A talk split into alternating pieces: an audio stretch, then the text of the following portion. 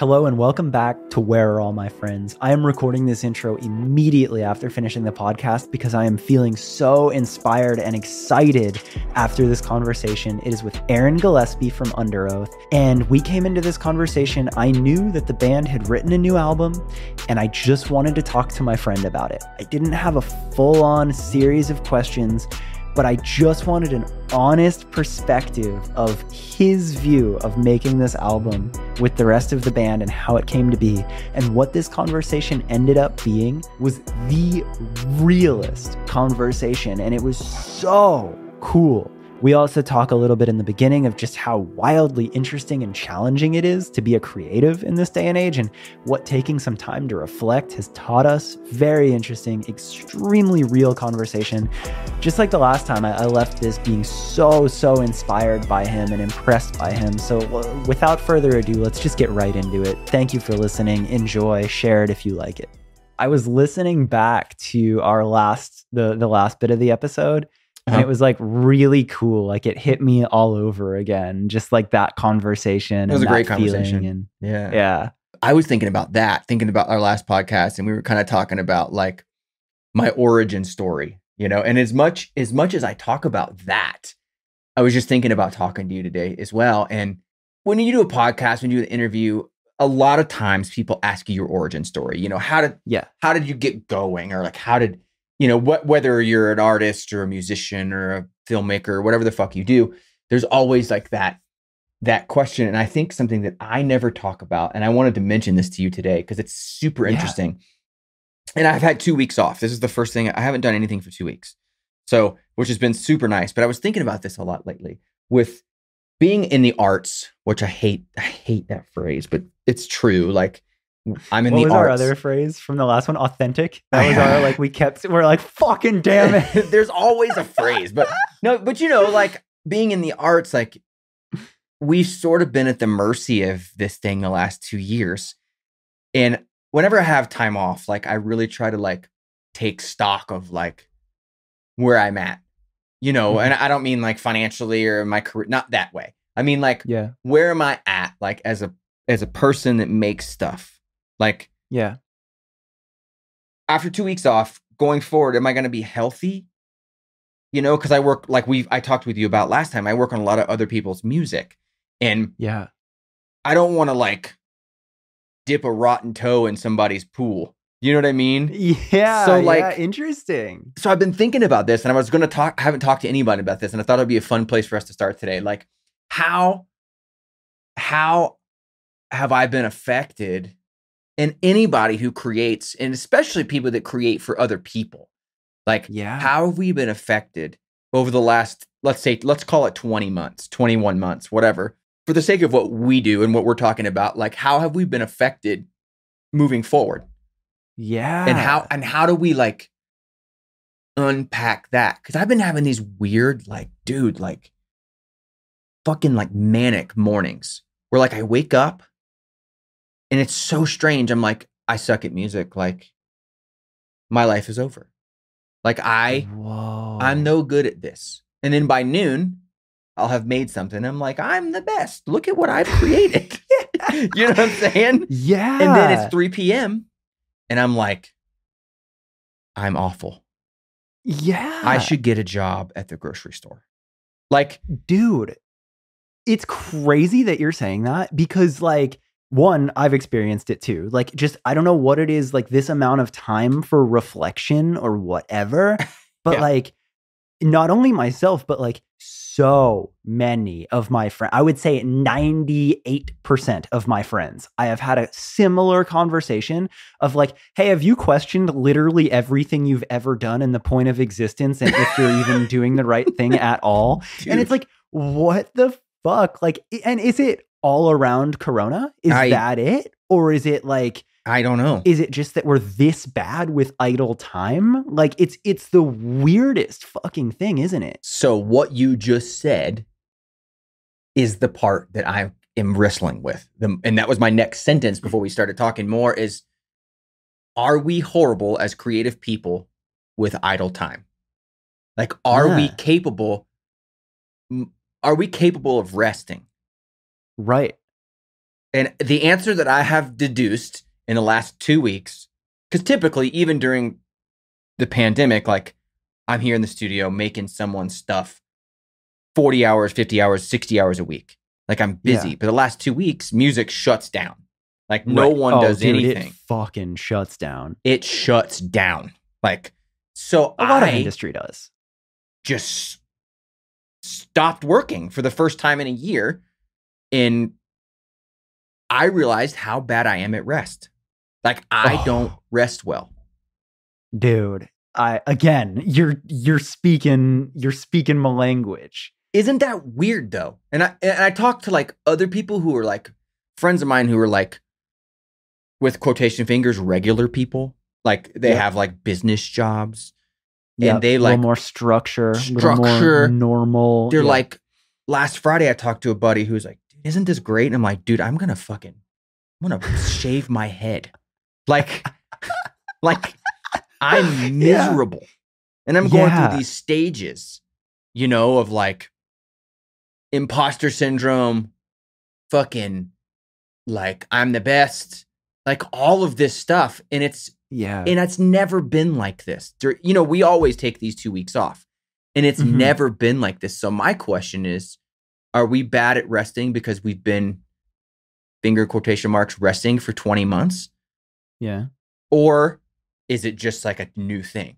Like that's what I'm trying to figure out. Like, what do you think? I've- I've been thinking about this as well. And I think it's a combination of things. Cause like lately, something that I keep telling myself is, well, it's slow down, but it's like, it's the idea of being okay with that because that's what I can't do.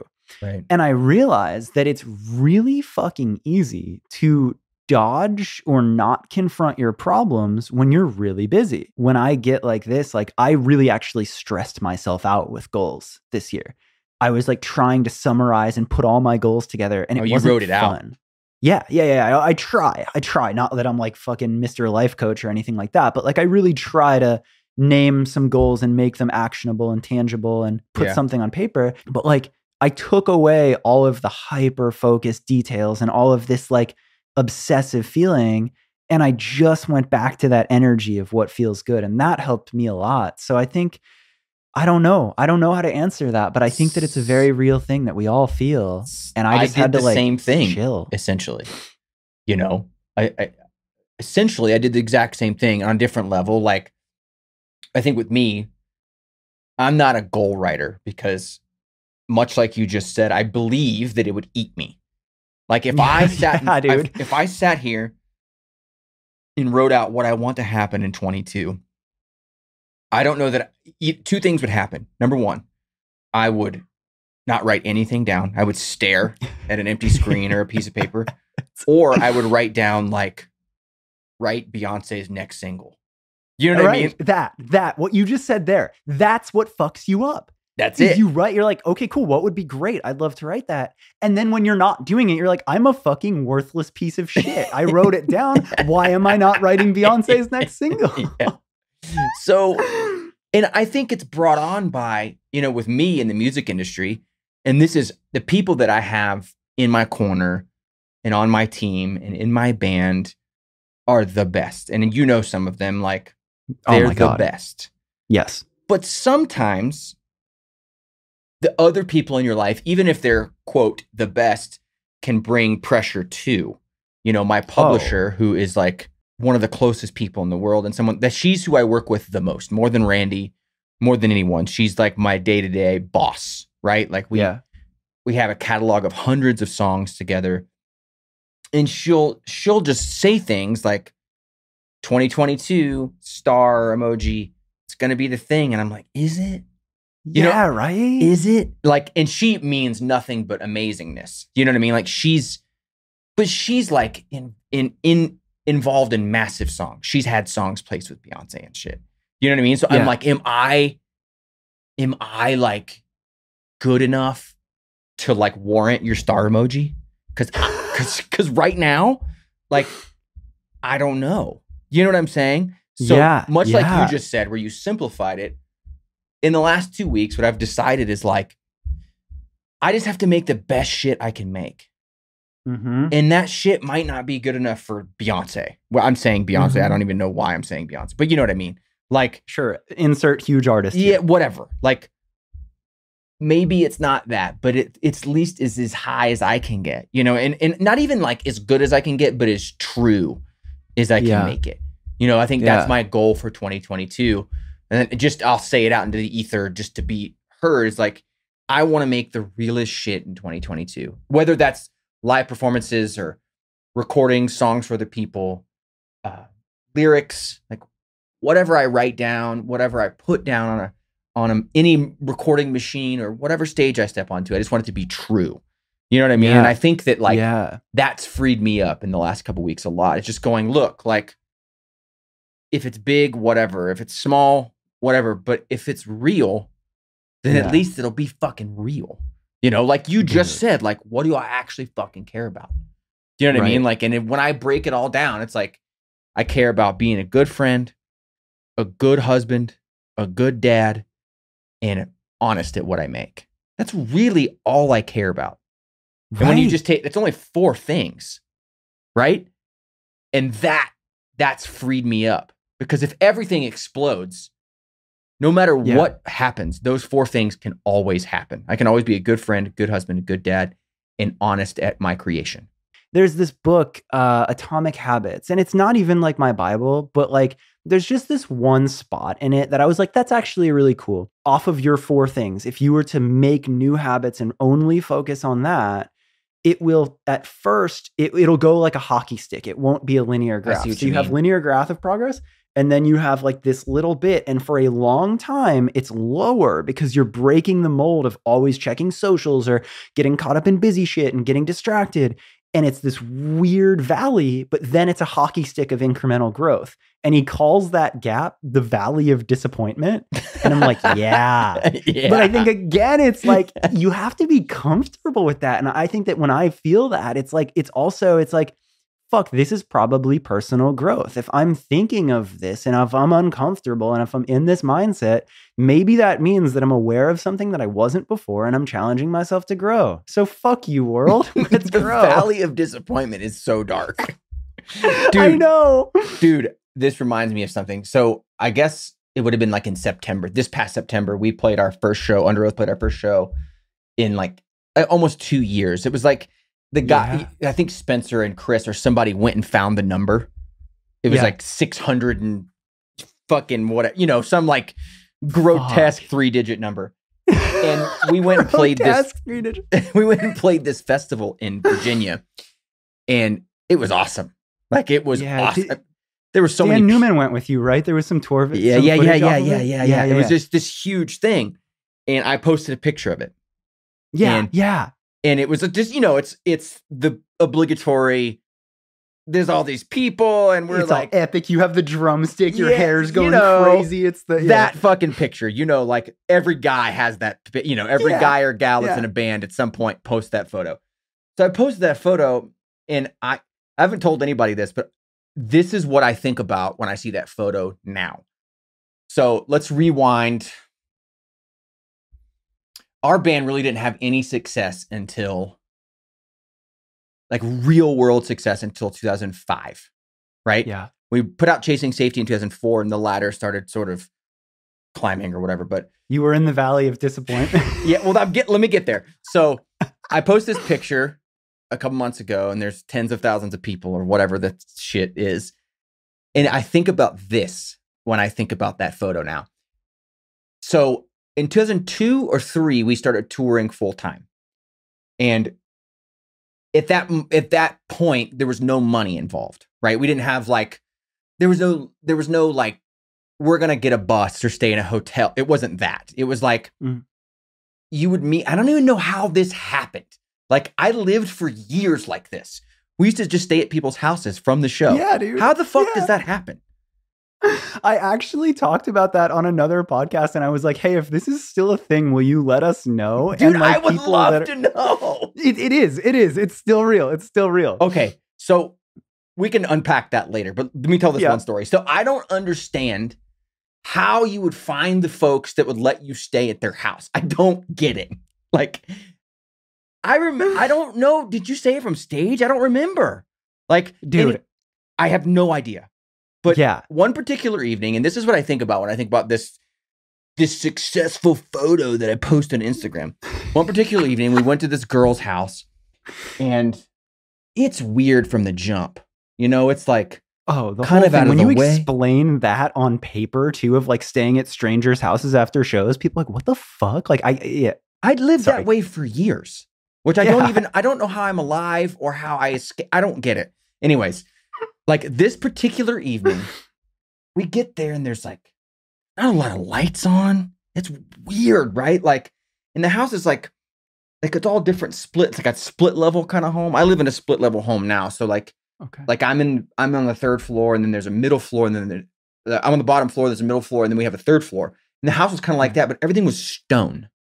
And and Okay. I'm not I'm making it sound grandiose. This was like not grandiose. We get there and we're disgusting. You know, at that stage, you like shower once a week. It's like, yeah, you're a and so somebody says something about like, hey, can we use your shower? She goes, no, the shower's closed, but closed. She said closed. She goes, no, the shower's closed. We have a, a bathtub upstairs. I'm like, fuck. So one guy goes upstairs and tries to take a bath, and somehow was the only room that was heated. So we all ended up in the room with this dude while he's taking a bath. Just hanging out. You know what I mean? Like, it's sounds so insane, but that also is just Tor. You're just like, well, yeah, I mean, it's the heated room, so, so drain, drain, refill, repeat, like in a line. And this girl who we don't know, dude, I swear, this girl who we don't know keeps coming in. You guys need anything? And we're like, no. Do you fuck? at least have like a little curtain or something No, for the no, bathtub, dude. or is it just No. the honor system of like, don't Yeah. look at your guys while Yeah. they're bathing? Yeah, it was wild. So at some point, dude, I wish, I wish, I wish I could like, my memory was more vivid because th- some of these no, stories. it's perfect this way with the holes in it. so, so, so at some point, um, I go downstairs and I'm like, man, I gotta pee really bad. And I asked her, she's like in the kitchen area. I'm like, can I use can I use the bathroom? She's like, you guys were in the bathroom. I'm like, and at this point, I'm like, there's a there's a naked dude in the tub. The other guys are sitting on the ground. Can I just pee in the other bathroom? I don't want to use the shower. So I go into the the the fucking the closed shower, right? And I pull the curtain back. I'm interested. You know, I'm like, Yeah, I gotta know why the shower's closed. Somebody's got to tell me. So I'm peeing, and while I'm peeing, in the act of peeing, I open the shower curtain, and there is a fucking skunk in the, you know, like the tub shower. is it is it alive or dead? It's it's alive, totally alive, and it's like I can hear its finger, its fingernail. You know what I'm talking about? It's like scratching around, and I'm just blown away. I'm blown away. Was it like a pet skunk? Do you think? I don't or know. did I didn't see any- capture it, or I shut the door. We slept on the floor for three hours and we left and never heard from her or anything again. But I tell that stupid ass story to say like the the 17 years between those two vignettes, you know, Mhm. like the the the the tens of thousands of people a couple months ago the drumstick hitting. you know, yeah. like the hair and like all the equipment and the people, and they know the words and the thing. And then, you know, taking a leak and there's a fucking skunk. with the skunk shower. Like that arc, that hockey stick between there and there. And every every stop along the way feels bigger than it is. Do you know what I mean? Yeah. Like, and as we're talking about it, it's so interesting to me that, like, you know, you've seen me in the element with the stick in my hand. Mhm. You've seen it. It's not Oh, that I've exciting. Do you know what I mean? Like, what are you talking? about? The production and the crazy. no, no. and the But I'm saying, like, but in conversation, what's more exciting, the skunk or the drumstick? the skunk. A All day. hundred percent. You see what I mean? Like, so I think Yeah. I think, uh, you know, about your book. Like, I think that the beginning of like what's really the important stuff, like, and and designing that is more important than the valley and then even the goal because I've met the goal and I'm thankful. Like the goal was to get all the way there. And Mhm. there was a many different goals set from Skunk House to stage eight weeks ago in front of 10,000 people or whatever. You know what I mean? There's Yeah. many different Yeah. bars set in between, but I think my favorite part of all of it is down to those four little things. We were doing something we loved. We were Yeah. being really honest with people. We might have been Yeah. sleeping in a skunk house, but Yep. at least we had that. You know what I mean? And the problems then, the problems that we had to solve and the feelings that we had and the communication that we were able to have was so much more profound when it was so distilled down to that really simple thing. So how, the moral of what I'm trying to say is how do we get back to skunk house on that level? Mentally, how do we get how do we mentally get back to skunk house but still be in the photo with a stick? You know what I'm saying? that just fucked me up. How do we do it? Is I think Dude, well, I think that's the goal, dude. I think. is to be in the weeds and to like to be in that skunk house energy. Yes. But do you ever like okay, so this is crazy that you're saying this because I was again, like I was telling you, I was kind of like going through goals and I have one other friend and we always bounce goals back and forth to each other. And I did this exercise and like I actually got emotional when I did this, but Oh wow. I wrote myself a letter to myself five years in the future. And this was like right when I moved to California. And it was so hard for me. And I'll, I'll just read you this last little thing I wrote to myself because it feels this and it's it's that same thing.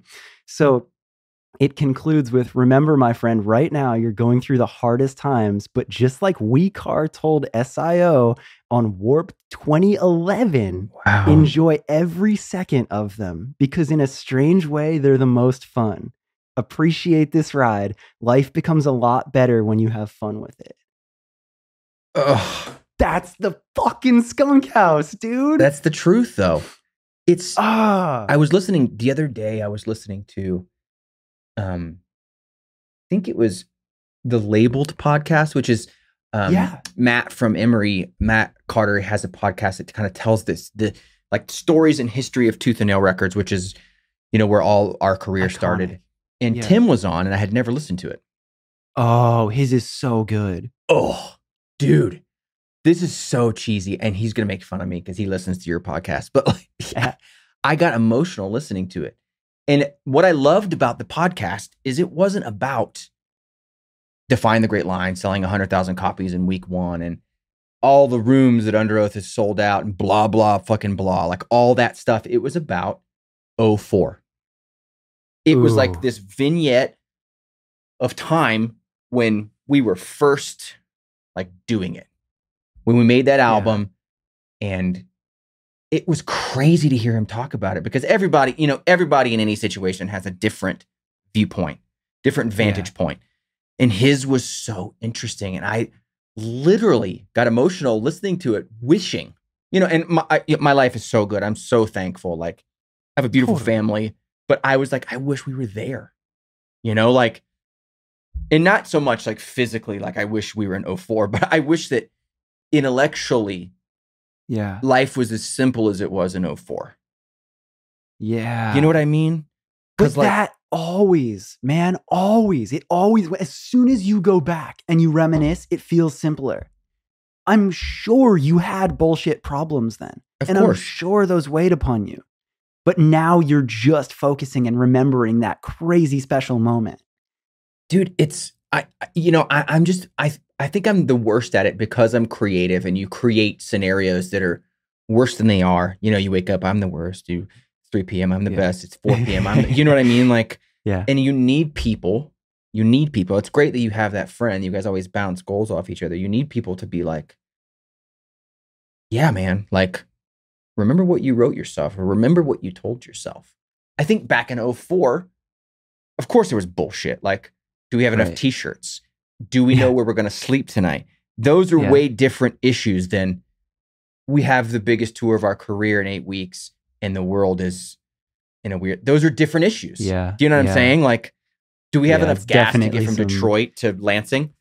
Some definite new levels, new devils moments right there. yes, dude. So I Yeah. think, you know, I think that again, you know, in summation of this whole thing is distilling everything down to just the simplest stuff. Like, what fucking really, really matters. You know, and I think Yeah. for me, if I, I try to compartmentalize it in my life, it's being a great dad, a great husband, a great friend, and making real stuff in my creative life. Right. And I think in Underoath, it has to look like this making the realest shit and being in a truly great position as friends with the guys. That's I mean, dude. that's all that actually matters. If I really like, if I really look at Underoath and go, what do I fucking care about? yeah. And I'm thankful. We have we have many fans. We're so lucky. We're so fucking lucky. Don't get me wrong. But if I really distill it down in Underoath, like, what are my goals there?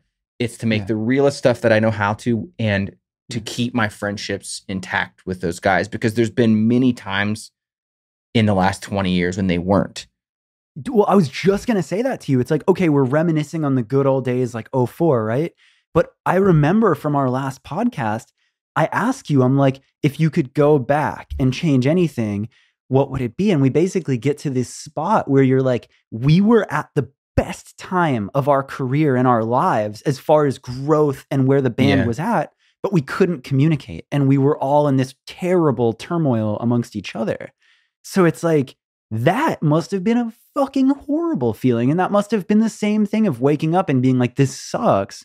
So it's like you have gotten past that. And now for you to say that and like, look where you're at with your brothers, like, that's amazing. Yeah. And it's hard. I think it's mm. hard to like, it's hard at some point to like look at this success, whatever, whatever you want to call all that garbage and go, Yeah. is this, you know, is, is, is being creatively locked together and locked in our friendship more important? And it is, you know, mm-hmm. and there's, there's, there is a point in my life where I don't know that I would have said, you know, I would have cited some bullshit example. Like, look at Oasis, man, biggest band in the world. while. they fucking hate each other. hate each other. yeah you know what I mean? Like, but the truth is, in my Underoath life, that's what I really care about is that we make the realest, truest stuff and that we keep our friendships intact. You know? Dude, that's so beautiful. And I had an idea for this podcast because, and I'm so glad we talked about everything leading up to this, but I was like, I want to talk about the new album. But Yeah. it's like, that's so cliche. It's like, oh, you tried a new sound, or what are you excited about? And I was like, no, Let me I stop know you. Let me- exactly. Let me, stop you really quick though. I've only done Okay, one okay. interview about the new album. So Okay. so you should ask it all because I don't know. Well- I, I I've been super busy before before the last two weeks. I've been super busy, and usually me and Spencer do all that press shit.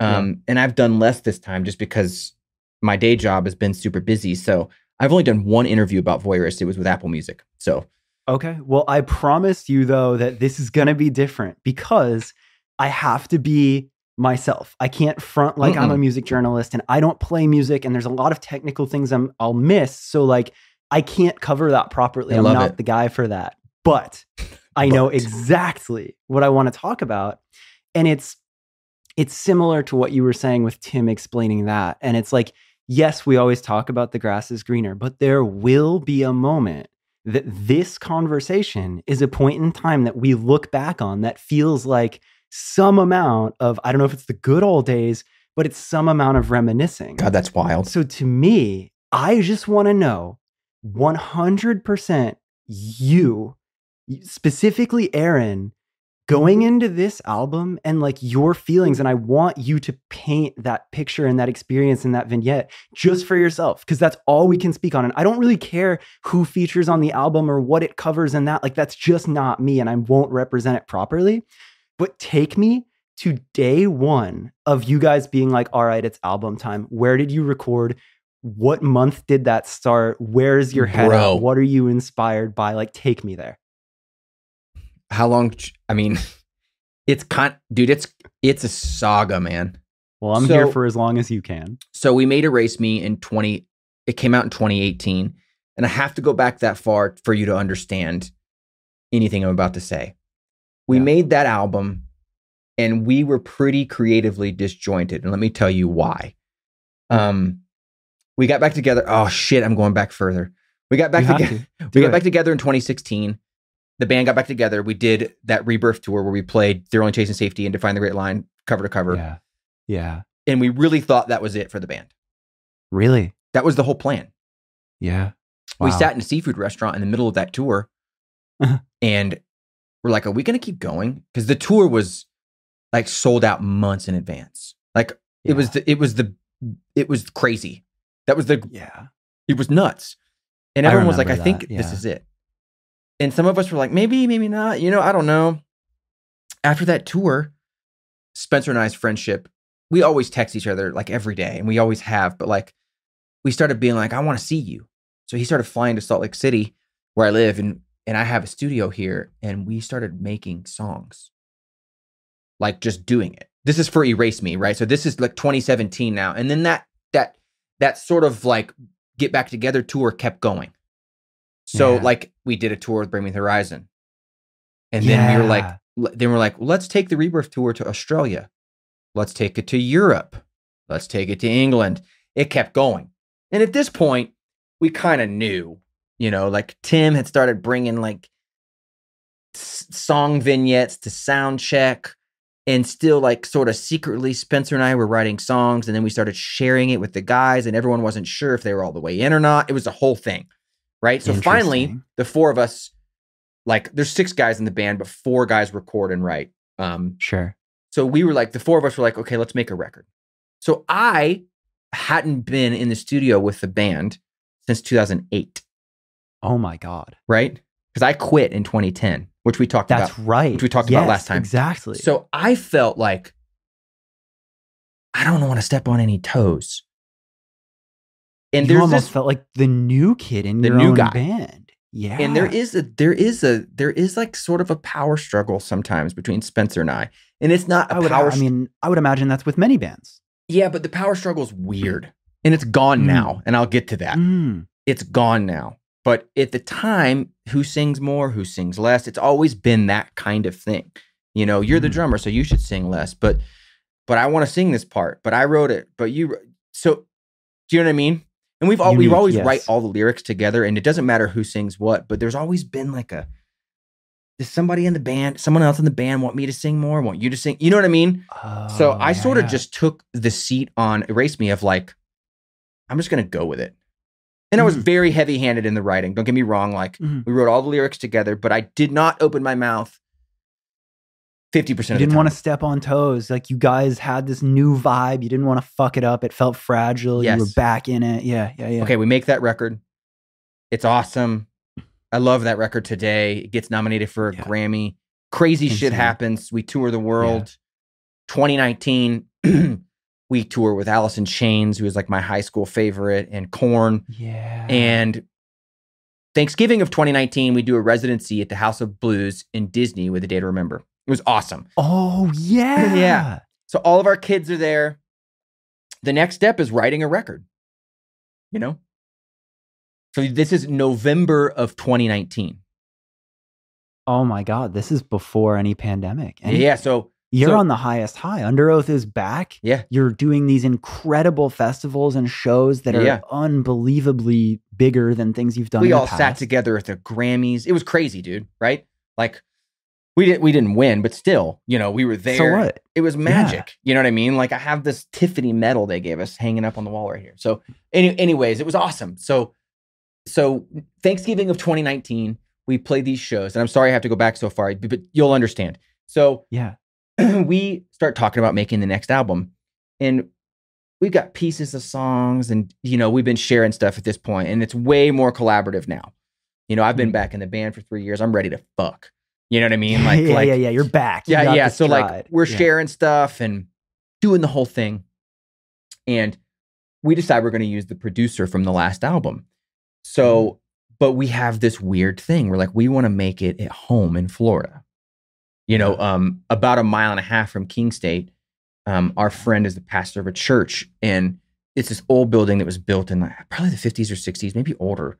But they Hmm. built like a broad a radio broadcast studio there in the 50s, and it's still there.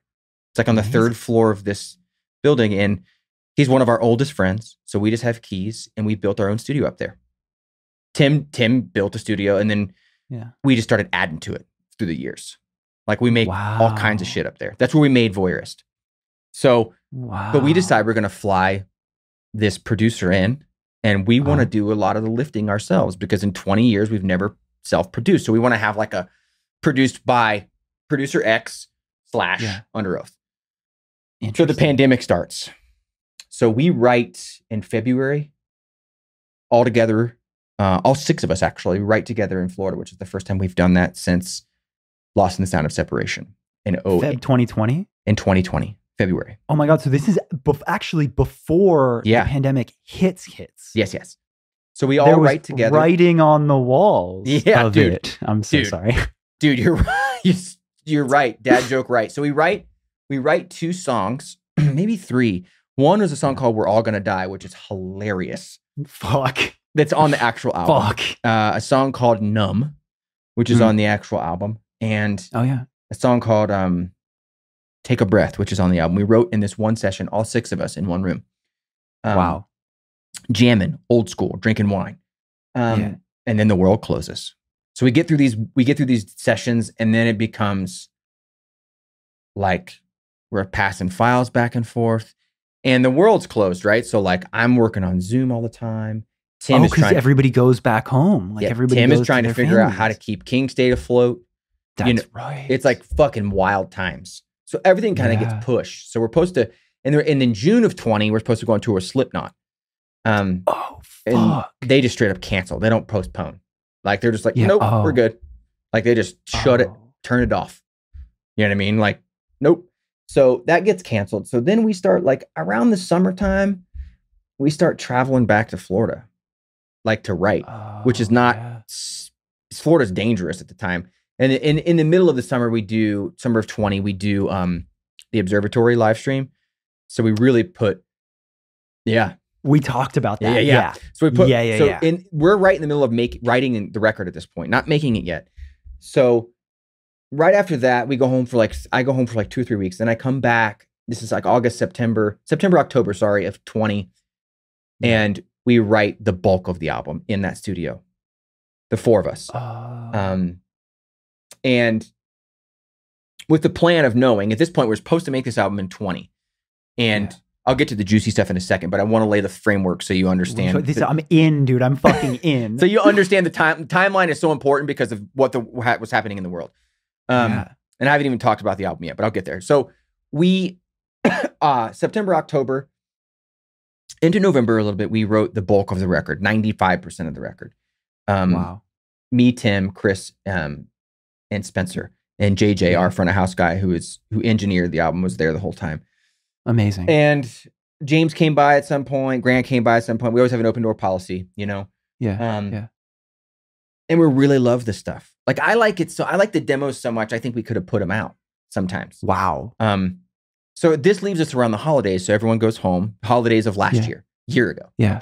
So everybody goes home, and we're like, okay, January twenty one, we're gonna make this record, right? So we go home. We have a Zoom call, and we still, in all this time, we still haven't nailed the producer for the album. Like we haven't, like we know who he's gonna be. He's in to do it, or so we think. He's in to do it. He's gonna fly to Florida to our place, you know, because we felt Can like I ask truly a dumb like, question? yeah. You might have literally just been about to say it. At this point, if you're that close, did it never cross your minds of like, fuck it, let's just do it ourselves? Hold on. So Okay.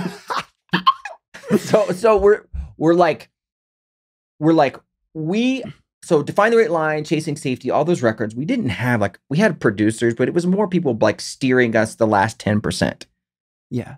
we put all this Okay. work in and then Okay. so we like we're like so what if like not like erase me what if like we get go back to the roots of like we just need the executive to come in and push the last 10% maybe we can't trust ourselves for the last 10% because we hmm. never have in 20 years Yeah. We've never completely done it ever, right? Yeah. And It- I, I know, I think that anyone can relate to that feeling because as much as you know you're good at what you do and you're a professional, hitting send and shipping the final product without anyone else touching it feels incomplete. And like it might be a mental thing, but having someone button up that 10% Dude, just validates it. dude, I always think about it like NASCAR because I'm I'm I'm a, race fan. Hell as you yeah. Know. If you were to if you were to frame off do a NASCAR like a stock Yeah. car, it's different now because of next gen, and that's a whole fight that we can have later in the podcast. But like, yeah. if you were to frame off build a car, and I'm going to Daytona in February, and there was no crew chief or car chief, no engineer, no brake team, you'd be fucking scared. Even if Yeah. you had all the parts and pieces, right? Like, even if you could believe you could do it, you'd be terrified, right? Absolutely. Like, I'm going to take this to Daytona and go 215 miles an hour. I'm going to kill myself. Is what's going to happen. Totally. Like It- this thing's gonna no other eyes or hands on the car to check it. Like this is going to come. scary. This is going to catch on fire and come apart. I'm going to die. That's Yeah, so. dude. Yeah. So in So many ways, you had that feeling with the album, or Not well, yet. continue the story. Not So, yet. Yeah. So we wanted that extra 10%. So this is crazy. Three weeks before start date, we still haven't had the producer sign a contract or agree on or make financial agreements. So we do this Zoom call. I'm sitting in this seat. And he's like, I only got a few minutes. I'm busy. Or or I only got a few like it was really strange. Like he was like, you could tell he was like, and I love this guy dearly. Like he's a friend. Yeah. But you could tell it was like it wasn't Just something we weren't vibe. connecting. Something. Yeah. Yeah. And I think that was just the universe, whatever you want to call it, kind of handing us what we really wanted, you know. But he was Mhm. like, I don't know. Like, he's like, I don't really want to be involved 10%. I want to edit the drums. I want to do all the. And Tim was like, well, we want to do that. We just want you to. So basically, we could not meet eye to eye on how much of the how much of the work he did and didn't do because he felt like as a producer he wanted to be really really involved, which I don't blame him for um, totally. after that phone call, I mean, after that Zoom call, he hangs up. He's like, let me know what you decide. So we all get in a conference call and, I, and we were like, let's just fucking go. Do it ourselves. And at that moment, this is in, this is a year ago. At that Yeah. moment, it's like, it was really empowering, you know, like, yeah. let's fucking do it. Like, we all make music for other people for a living. Yeah. But it was like, we have never, you, you've never built your own Daytona 500 car. You know what right. I mean? Right. Yeah. So I get off the phone and immediately I'm like, what did we just do?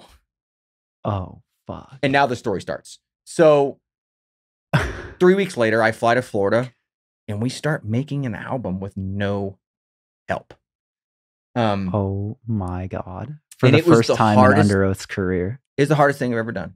Um, I wouldn't take any of it back, but there there was a ton of moments during that thing where I hated what we were doing, not musically, but just like the fact that we had decided. And I think Spencer probably said to me a hundred times, took us a hundred days to make the record, and I think in those hundred days he probably said to me a hundred times, like, "This is why you hire other people.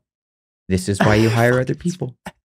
this is why you hire and it was never this is the thing though this is what you don't realize about creative uh making something musical make making something creative and, and trusting yourself this is what you don't realize especially in music producers the audio like them making the song sound a certain way i believe is less than 10% i believe it's like 2.5% and the other 98% is a social thing them Oh. them like corralling the horses.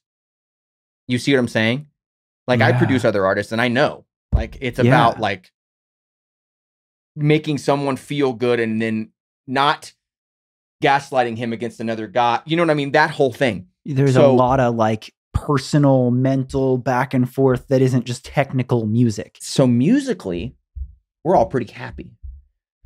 But socially, it was the the hardest thing I've ever done. And here's where it, the truth really comes out for me is there's always been this vocal power struggle. And it's not, I don't know whose fault it is. And that, you know, and I've never talked about it in the press before. So I don't know that like Spencer's a great singer, the best frontman. Um, Yeah.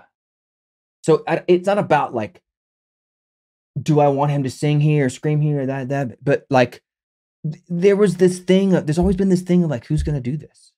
You know what I mean? Right. Like, what's this gonna be like?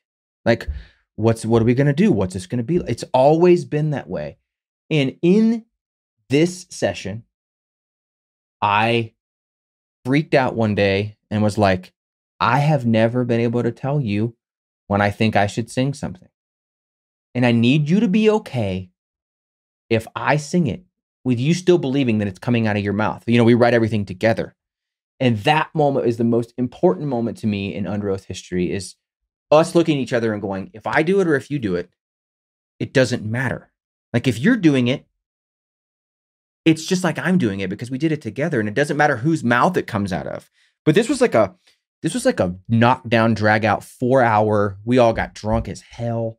Like it was really it started out with him being like fuck you guys and me being like well fuck it was you a man. therapy session. Like but we've never had it to this extent where like Underoath has always been and I'll say this begrudgingly but truthfully it's always we've skirted a lot of stuff for a lot of times especially Yeah. with this the singing scenario right. you know like i sang a lot on chasing oh safety my and then he started singing more on define the great line and then you know they made a whole ass record without me right. and then i come back and i don't really put my whole foot in the gas on erase me and then we get to voyeurist you're very aware of that. yeah yeah yeah so we get to voyeurist and i'm like here's the whole thing. This is what i think you know and i and then in in, in my fault i wasn't saying every time like i should do this i should do this i should do this. You know i, I was like playing both sides of the fence like trying to be nice and like be the cool guy but then also like i have disdain because i think i should sing this part you know what i mean? And then i've got mm-hmm. other guys in the band saying hey man like it'd be cool if you sang this. And then spencer not knowing and then, then so this one night and i don't know at what process we're pretty far in the process of making voyeurist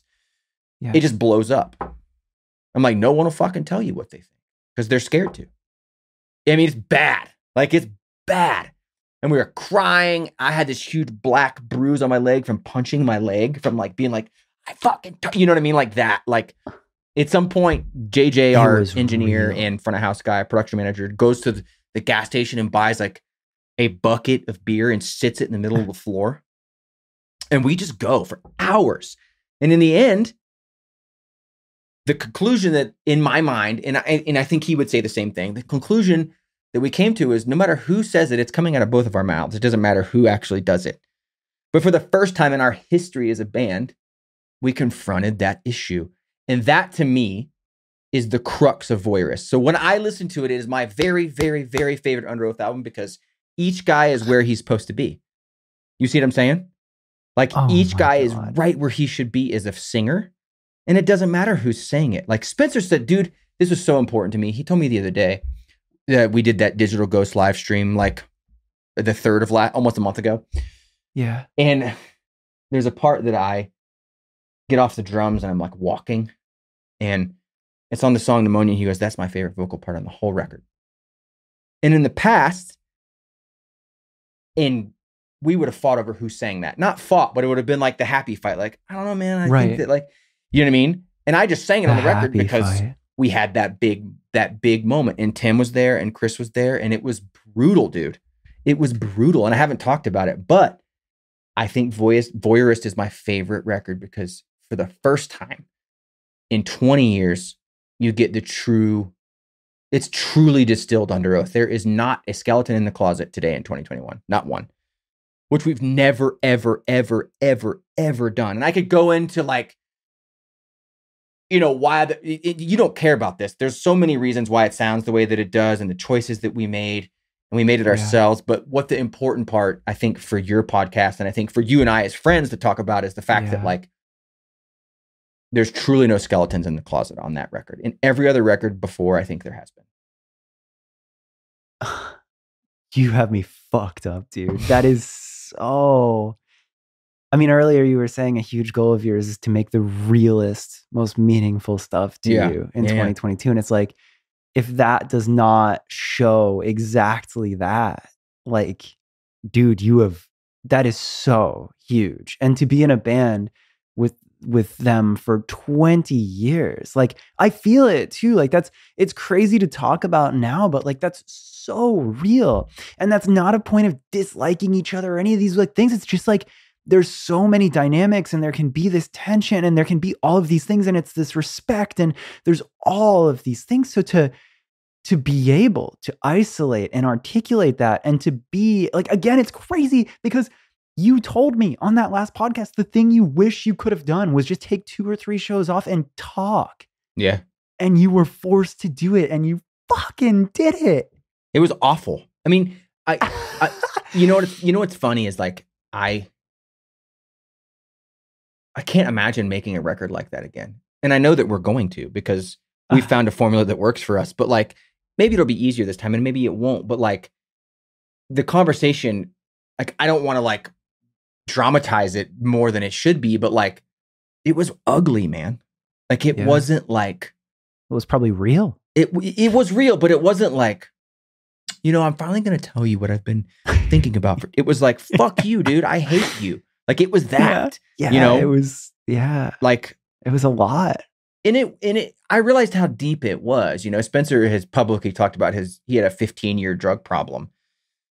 And Fuck. he's completely recovered from it and we're so thankful. This is years ago, but like in the height of our band, he was in the, in the throes of this drug issue. And I think that I was holding on to a lot of stuff from that. You know, because Yeah. I was really the only one that was kind of clued in. I mean, everyone knew, obviously, but I was the only one that was really clued into how bad it was. And like we were Right. living together and like I saw it. And I think a lot of my issues with him, you know, and, I, and, and a lot of our creative power struggle issues were rooted in that. For me, I don't know about for him, but for me, a lot of them were rooted in that.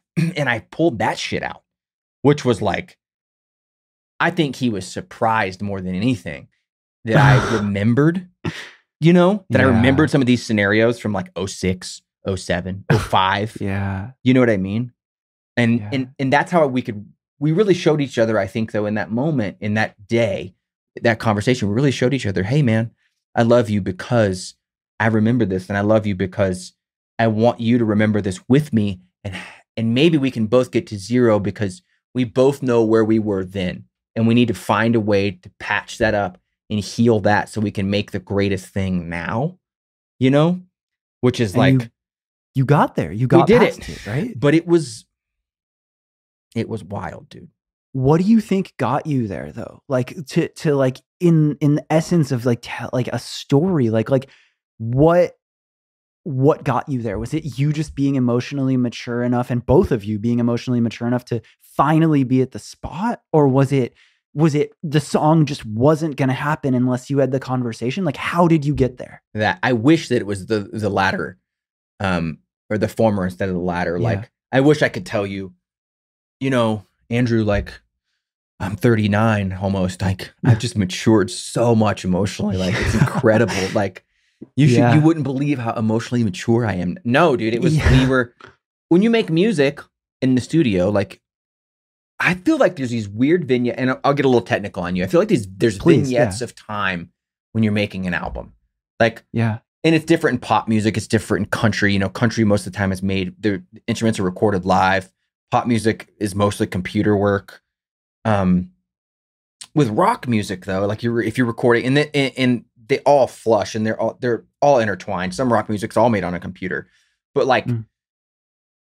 With how we do it is there's real drums and real guitars and real bass and then real vocals and then chris does his is chris is doing his thing simultaneously the whole time chris Mm. records himself and you'll just you'll get a, a airdrop here you go Uh-huh. you know what i mean that's kind of how he does it he sits in the corner and you don't hear anything for like three days and then, and it then just, it's just bloop, this. and you're like oh wow you know what I mean? Um, like, or he'll take like a whole day where he's like, no one come in until 1 p.m. I'm busy, you know, and he'll like Uh-huh. take over the speakers. But so there's vignettes when you're inside of making a record where there's drums for days, you know, Yeah. or like there's like, I call them basic tracks for days where there's guitars, bass, and drums for days and there's no singing happening. You know what I mean? Like Spencer Yeah. and I are back at an Airbnb in the mornings and late at night writing lyrics and then like recording it into this microphone on my laptop, like making demos on top of the real tracks. There's all these moving parts. So there's, but it feels like it's compartmentalized when you're in it. Does that make sense? Like, you're like, I'm in drumland. Like, I'm Yeah, not thinking yeah. about like the end product, you know? totally. Like, and like there's like the album whiteboard, and you have the songs, and then you have every element, and like I I, I kind of know it. You Like, know, as much as we I'm don't- the artist. I, yeah. we don't do the whiteboard thing, but like, Oh, okay. we we're very Still, unor- I- yeah. we're very unorganized in that way. Um, but like you know, like there's these vignettes of time. So it was like kind of punch time, vocal time. We were like halfway through. Like this whole thing happened like halfway through the album on vocals, and it got to a point where like there was some stuff that I wanted to do and needed to do, and there's some stuff that I needed him to do in a way that I wanted him to do it. You know, not not like Oh, sing it like I'm wow. telling you to, but like Yeah. I want I want this style instead of that style, Spencer. right. Right. You know what I mean? And I was uncomfortable. It was like this is the vision, and it's time to record the vision. yeah. And I, you know, and he has the same vision, but there's like, I'm talking about sections. You know what I mean? Like we're all like Mm. locked on the vision at this point. Like we fired, didn't fire, but we never hired the producer. Like we, Right. It, you know what I mean? We're- Decided that. we're yeah. good on the vision in terms of like, but there's like little things that we need to change, and there's there's sections that I'll just come out and say I want to sing. I don't want you to sing. I want to do it, and not because I Mm-hmm. really believe that I'm any cooler or better than you, but I think I'm better for that than you. Sure. Yeah. You know what I mean? Like, I- dynamic of Underoath, like where whose voice sounds better for the song and for the part and what it's communicating. Yeah. So to answer your Yeah. question, I wish that it was emotionally mature, but it much like you just said in asking the question, it got to the place where like we got to push the red button. And we Uh-oh. got, uh-huh. you know, we need to do this fucking now. And we're not ready to do this now. So how do we get ready to do this now? You know what I'm saying? Like like that. So it was sort of like, you know, gun to the head, pirate ship, Yeah. walk the plank. It was Yeah. gonna happen if we were gonna make voyeurist. I think. Like, n I- let me take it back. It was gonna happen if we were gonna make voyeurist like voyeurist lives today and comes out in twelve days. yeah. You know what Yeah. I'm saying? Like, it wouldn't be coming out in twelve days if we hadn't have done that, or it would be coming out and not not have been completely what it is. Or Which- there's a world where you like break the band up off of not being able to communicate. Again, Maybe. I don't know. Yeah. Again. yeah. Again. Fuck. So yeah, I it was like, and I, I I look back on that day, and I I'm really I wish I had the date. I think about that often. Um, around I- when was it? what'd you say? Around when? Uh, Mar- Mar- March, probably March of of 21, like February, Wow. March. I want to say maybe Yeah. April, somewhere in there. Yeah. Probably March. I think March because we would go make we would we were on our own time. You know what I mean? So Right. it took a hundred days to make that record, and then more days to mix it. So we just sort of like, you know, we didn't unorganized. It's crazy because I think about.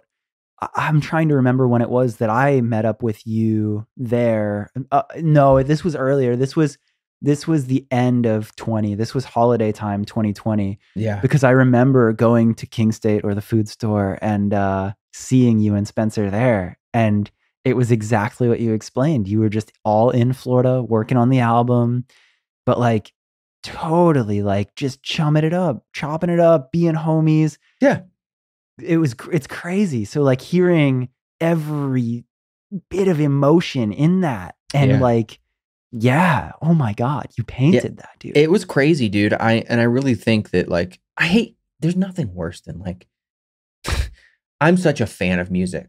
You know, like I Mm. listen to podcasts and I read the books and I have a thousand vinyl in Mm. my living room and we listen to it every Mm. And like I'm such a fan. And there's is as a fan, if I take myself out of the equation and as, as an artist, I fucking hate when musicians are like, our new stuff is just the best. And I don't know why I hate it. I feel like Yeah. in some ways it's like condescending.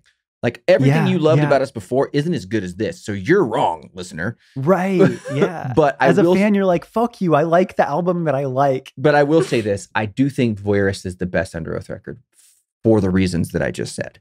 Um, oh my God. that it's like truly it. Like you're getting it. Like all of it. And I know that it doesn't sound like Define the Great Line or fucking Chasing Tape, whatever. We're 20, we're 39 years old. But like, Yeah. Socially and emotionally, Yeah. it is completely true. You know what I'm saying? Yeah.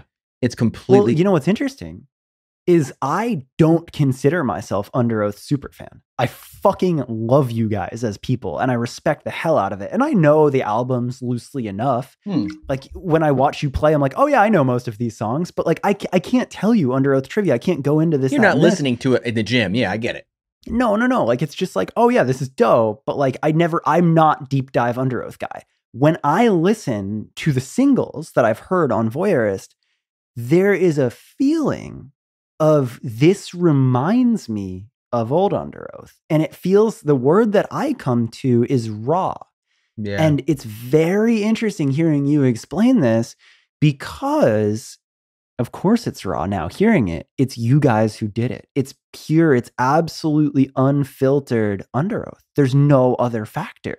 So sure, you've grown up, your influence has, has changed. You've you've drawn inspiration from new things, production has evolved, but like it feels very raw in a cool way. Well, dude, thank you, man. I, but I think the biggest thing I should say is like, I'm going to correct you a little bit. Your production has Please. hasn't evolved. Um, Oh, in terms of like, I mean, of course, computers are different, editing is different, but like, if we were to like do the legacy big band thing and go to some huge, gorgeous studio and have people do everything for us, that's evolved.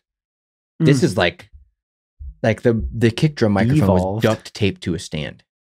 Like this Oh, was wow. this was very raw on purpose. right. You know what I mean? Like we're like we have to make this ourselves. So so emotionally, yes, it's raw, but also like it's pretty fucking raw. Like you know, like define the great lines. Mixer was Chris Alge who mixed everything. Go Google his name. He's mixed everything you've ever listened to.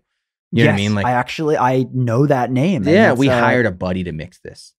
This was Wow. like very dude, like we call it food store studios. This whole thing is food store studios. You know what I mean? Like we like we like went all the way back to the well, which is I think the way that we felt about making shit in 03 and 04. You know, it's like wow. it, it- and sort of like not on purpose and kind of on purpose. I don't know, man.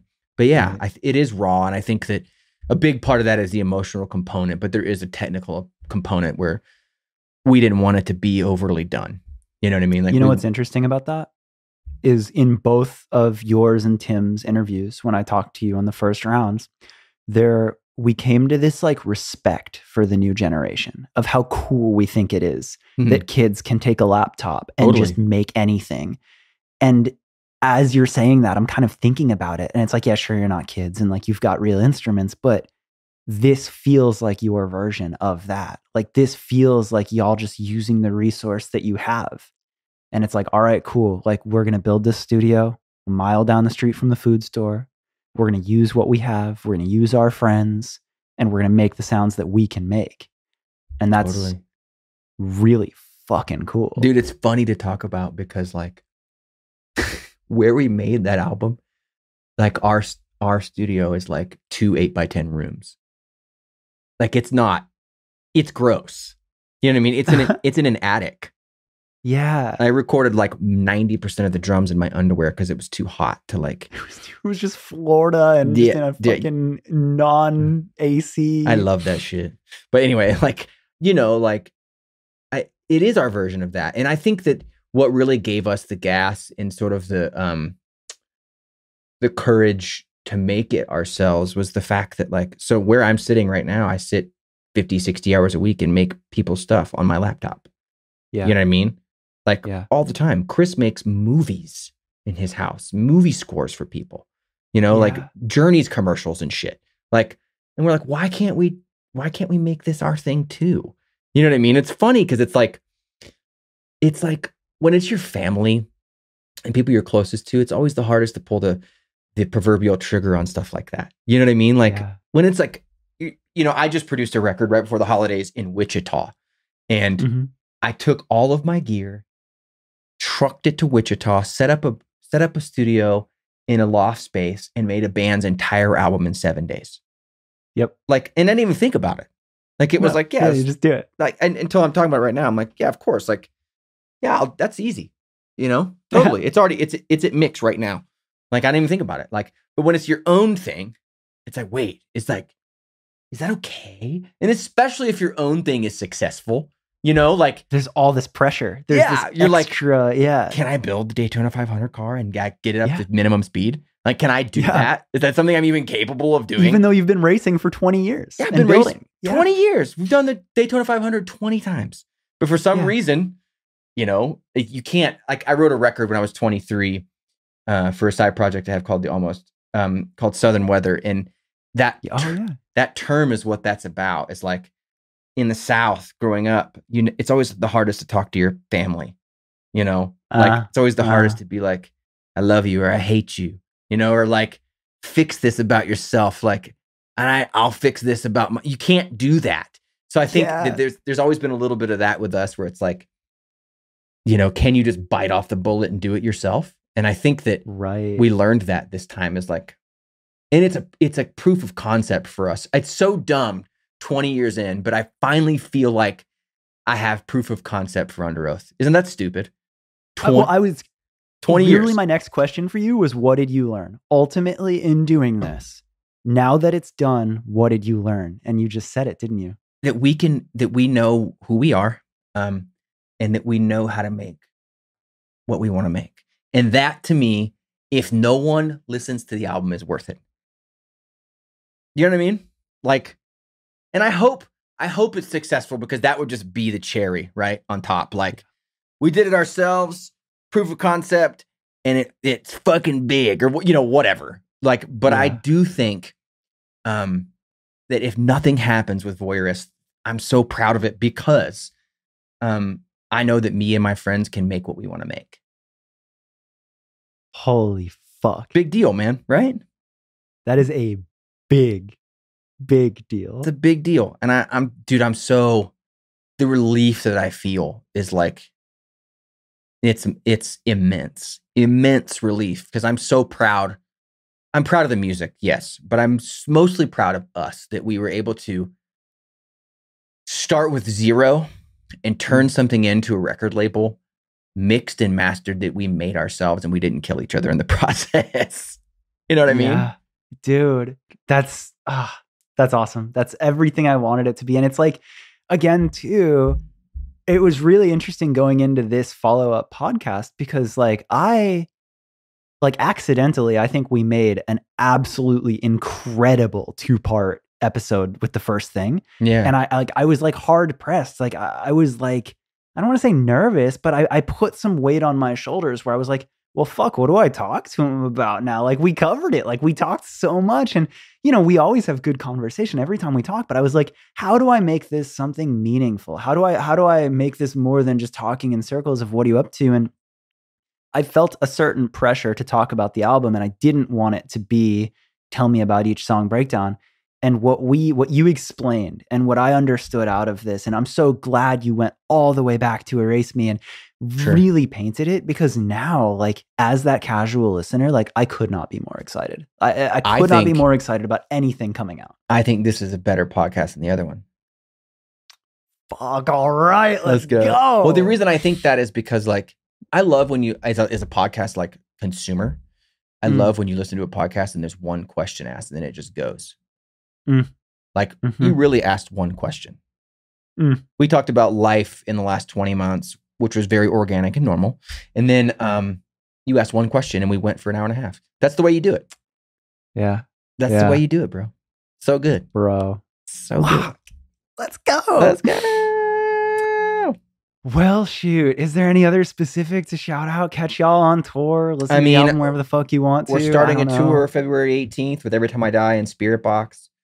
Um, it starts in soon I don't. It's yeah. It starts. I'm trying to. Th- I'm trying to. Why? Oh no! I'm trying to find.